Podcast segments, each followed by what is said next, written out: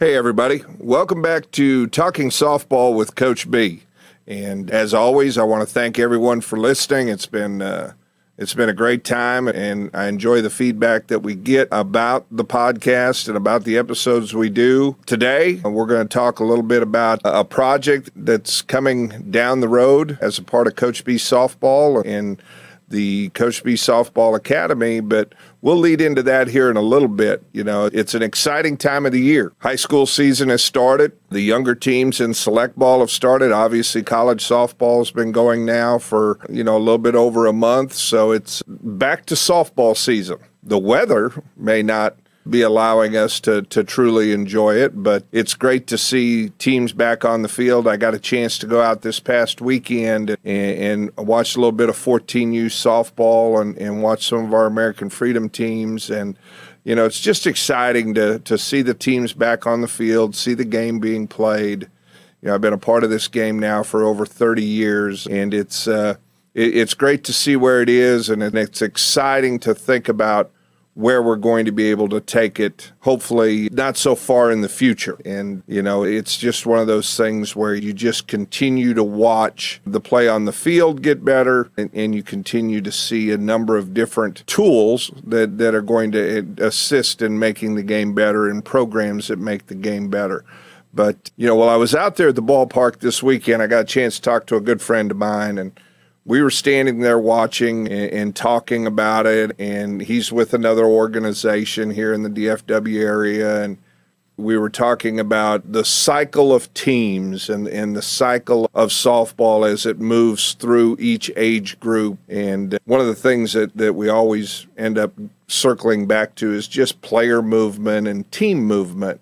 And there just seems to be a lot of that in the game today. And we, we were trying to kind of throw some ideas back and forth at each other about why that happens, you know. And we actually we made a friendly wager that, you know, by the end of March, there's going to be at least two teams in an age group that disband or blow up because it's just it's very volatile.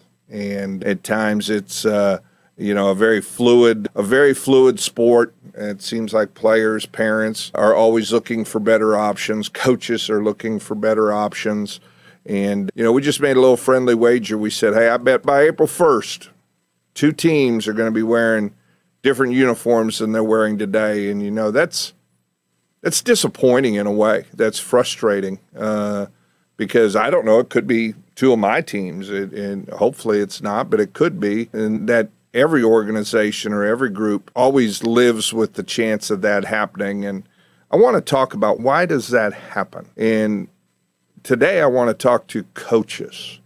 And the reason I want to talk to coaches is we're beginning the Coach B Softball Academy, which is a, a softball only training program here in North Texas and it's it's going to be a it's going to be an exciting adventure for us. We're going to offer a lot of obviously skill development you know, we'll have a full package of skill development with hitting and defense and pitching and, and what we do there. We're going to use a lot of analytics with that. We're going to spend time on mental development and developing mental games and seeing where players are mentally and what their knowledge of the game is and seeing how we can work with them to improve that. But we also want to work with coaches and we also want to spend time with coaches because I think a part of the issue when we talk about teams that disband or teams that underperform, I, am not saying it's the coach's fault, but there's pieces in the program that are missing. And we're going to talk about that a little bit today. And obviously, it's going to be a major part of what we talk about in the academy. So let's look at it. Okay, let's look at the process of what we do as coaches when we decide, yes, I'm going to be a coach. Yes, I want to have a team and, and I want to make sure that I do what's possible to allow that team to succeed. And I'm going to use the word success first because I think we have to define what is success. Because a lot of people are going to define success as Well, our team scored more runs than the other team, so we succeeded and we won. That's an outcome of a game. That's that's not overall success of a team or of a program. That's just we won that game. When we're talking about success in developing a program, is our program healthy? Is our team healthy? Does it have a healthy culture? Does it have a healthy mindset about the game. Obviously, we need to have skills, right? We need to have players that are talented, and we need to have a, a solid player development program to help those players. But I think it it starts even before that, right? And so I go back to what I just said. I decide to be a coach. So I'm going to coach this team in whatever age group. It may be 10U, it may be 16U, whatever it may be. What am I going to do? What is my plan? And I think that's the first question we have to answer is what is the plan going to be for my team? Right?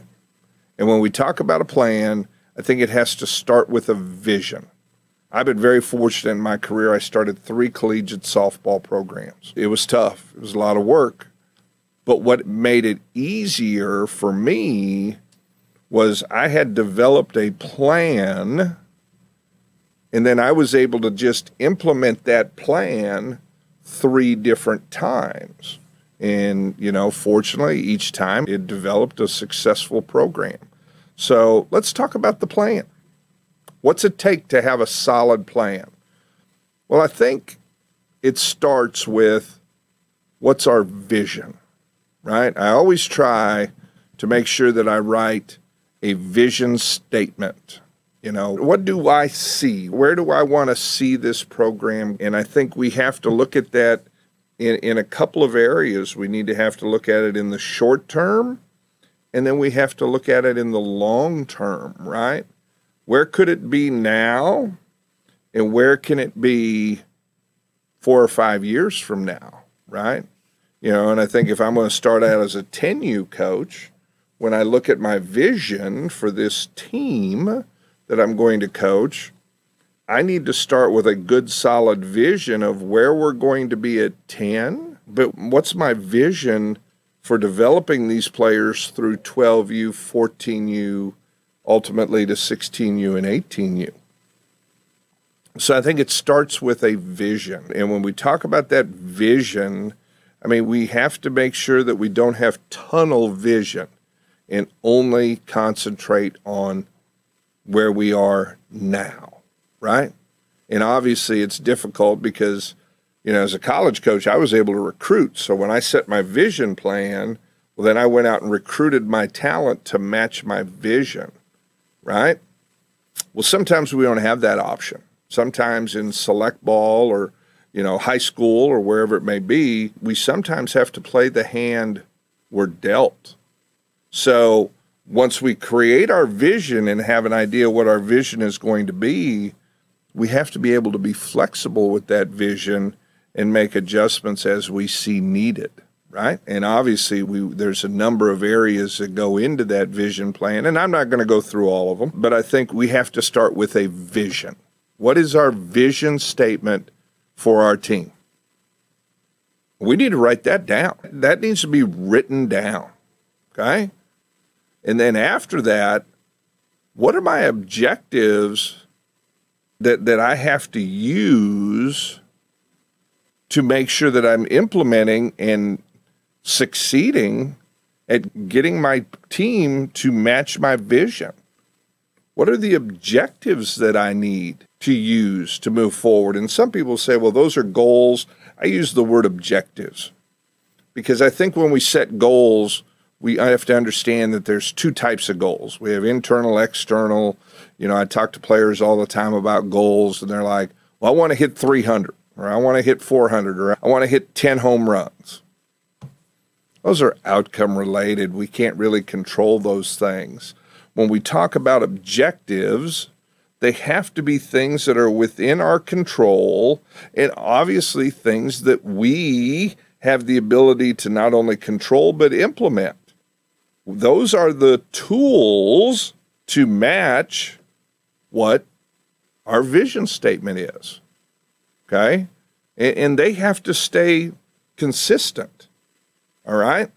We don't want to continually be rewriting our vision statement. We may have to adjust it, but we can't just start over every three months with a new vision statement because then we're not moving in, in a consistent direction.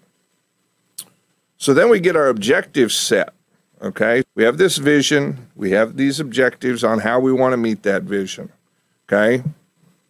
Well, what do we do with it? Well, we have to be able to communicate it. We have to be able to communicate our vision statement and our objectives to everyone involved. And when we talk about everyone involved, we talk about the players, we talk about the parents, we talk about anybody that's going to be engaged in that program. Again, I go back to when I was a college coach. When I talked about my objectives and my vision statement, obviously we had a number of areas that we had to work in, right? Not just with our players, parents, we had to work within the university environment. So our vision statement and our objectives had to match with the policies and procedures of the university, the athletic department in the university. We also had to work with boosters and supporters. You know, what was our community engagement program? How were we going to engage in our community so that our team was recognized as a part of not only our campus, but the community and the region we were in, so that people would come out and support the program and we could generate a booster base, right? Those had to be, all be a part of the plan. They had to be a part of our objectives. You know, and also we played within a conference or the NCAA. I coached at some NAIA schools also. So my objectives had to fall in line there, right? You know, and I think sometimes as, as coaches, we don't realize that every association we're a part of huh, has a vision statement and they have objectives and they have a plan. So we would hope that those things that we're developing fall in line with what that association is also, right? And, uh, you know, we have to understand what's important and how we implement it. And then we have to communicate it to everybody involved. And then I think there's a really key part here that has to become very important for us as coaches because we can't lose sight of our vision and we can't misuse or forget about our objectives is we have to be passionate about that vision and about those objectives. Because if we're passionate about them, then the people in, that are involved with us will stay engaged and be passionate about it, right? Why will teams blow up before April 1st? Teams are going to blow up before April 1st because they don't see the vision. They don't understand the objectives and they don't see a directed passion in one direction moving forward. They lose faith in the team. They lose faith in the coaches. They lose faith in their teammates. They want to go a different direction, right? And, we have to understand that's a part of it, right? That's why the transfer portal has become a big part of college athletics, right? It's why people move their athletes in high school from one school to the other because they just don't believe in the vision anymore. They don't believe in the plan. And then obviously it happens in select sports every season. At the end of every season, it's it's a very volatile, very fluid time, and there's a lot of movement, right?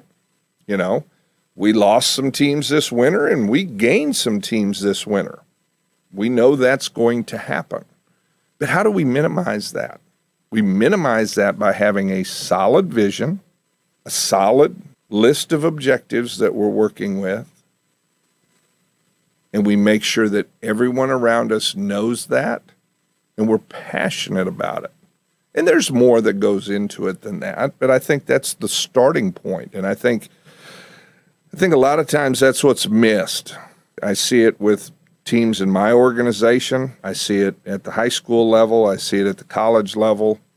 We try to put the cart in front of the horse, we're so concerned about winning those games and building that championship caliber team that we're just out trying to find the best talent and we're just trying to put the best group of talent on the field. And all we want to do is win, win, win. Winning is a byproduct of a solid plan. Winning is a byproduct of the buy in factor of everyone into that vision and into those objectives and having clear and concise communication and having passion to implement that and see it through. I'll end today with a quick story about that because 2014 we had an opportunity to to play for and ultimately win a national championship and I've told that story but one key part of that story that I haven't shared is the number of alumni that were so excited and so engaged in that championship. Because we started that program nine years before that. Our first season was 05, 04, 05. And there were a lot of athletes that came before that championship team. And there was a lot of failure on the field but there was a lot of success in building the program, building the base, and, and, and players handing it down from year to year. You know, we had a great tradition of singing Sweet Caroline after every home win. And that started early in the history of our program because we were on a terrible losing streak. And we came out and won a big conference game and after the game, Sweet Caroline happened to come up on the radio and, or up on the, the PA system after the game. And, and I said, It feels so good. And some of the players got really excited. And we started singing the song. So it started out with us singing it just as a group in the outfield after wins. And then as we continued to grow with it and we continued to have more success, after the game, we went to home plate and sung it with our fans and people looked forward to that and people got on their feet and everybody in the ballpark would sing. It was great passion, right? Great passion. But that was handed down early in the building of that program when we weren't winning, but we were being successful in building what was to come. And then at the World Series, we were very fortunate. One of my catchers from the early years was working in Washington, D.C. at the time. So she was able to come down to Salem, Virginia for the championship. And, and she came down, spent a couple days with us. And, and to talk with her and, and to see just the emotion and passion in her eyes about where the program was and what the role was she had played in getting it there. That's what it was all about. That's what it was all about. Was every player from the start of that program up to that year when we ch- won that championship, they knew they played a role in that championship because we had a plan and they bought into it. And, and you could ask recruits and players that ultimately came to play for me, but you, you would ask them why did they choose that program? and they would say because of the plan and the p- passion that everyone had in that plan right? So i guess what i want to you know leave our coaches with today is you're going to spend a lot of time at practice fielding ground balls and swinging at pitches and trying to throw strikes and you're going to get frustrated when that doesn't happen, and you're going to get happy when it does. But if you want to truly have success at this, and I'm not talking about one season success, I'm talking about a long term success, I challenge you develop a solid vision, have quality objectives to meet that vision communicate it with everyone involved, and create passion about that. And that's going to take you a long way to success. It's going to get you through the tough times and it's going to keep you moving forward with the good times. Okay.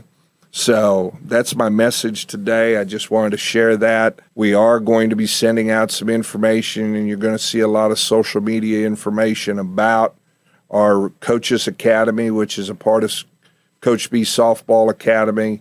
And, and there's a lot of components to it. There's going to be obviously information that I send out. There's going to be recorded videos. There'll be live webinars. We may even have some live meetings in person because this is something that I think is really important. And I think we miss on it, and it keeps us from really having the experience we want to have. So I would hope that the coaches out there listening today look will look for that information and, and hopefully engage in that coaches academy. I'm looking forward to it. I'm excited. You know, I'm developing my vision for it. I'm developing my objectives for that academy because it's no different. That's not just the key to success in athletics. That's the key to success in business and you know, I think it's even key to success in life. So, I thank you for your time today. Please look for that information. And again, thank you for listening and I look forward to next time. Well, that's it for today. I want to thank everyone for listening, and I hope you're enjoying Talking Softball with Coach B. Ask you to subscribe through your local podcast provider. You can also follow us on facebook.com slash talking softball. Gives you an opportunity to provide feedback and also provide any questions that you might want us to answer on an upcoming episode. This has been Talking Softball with Coach B, and I want to thank you for listening, and I hope everybody has a great day.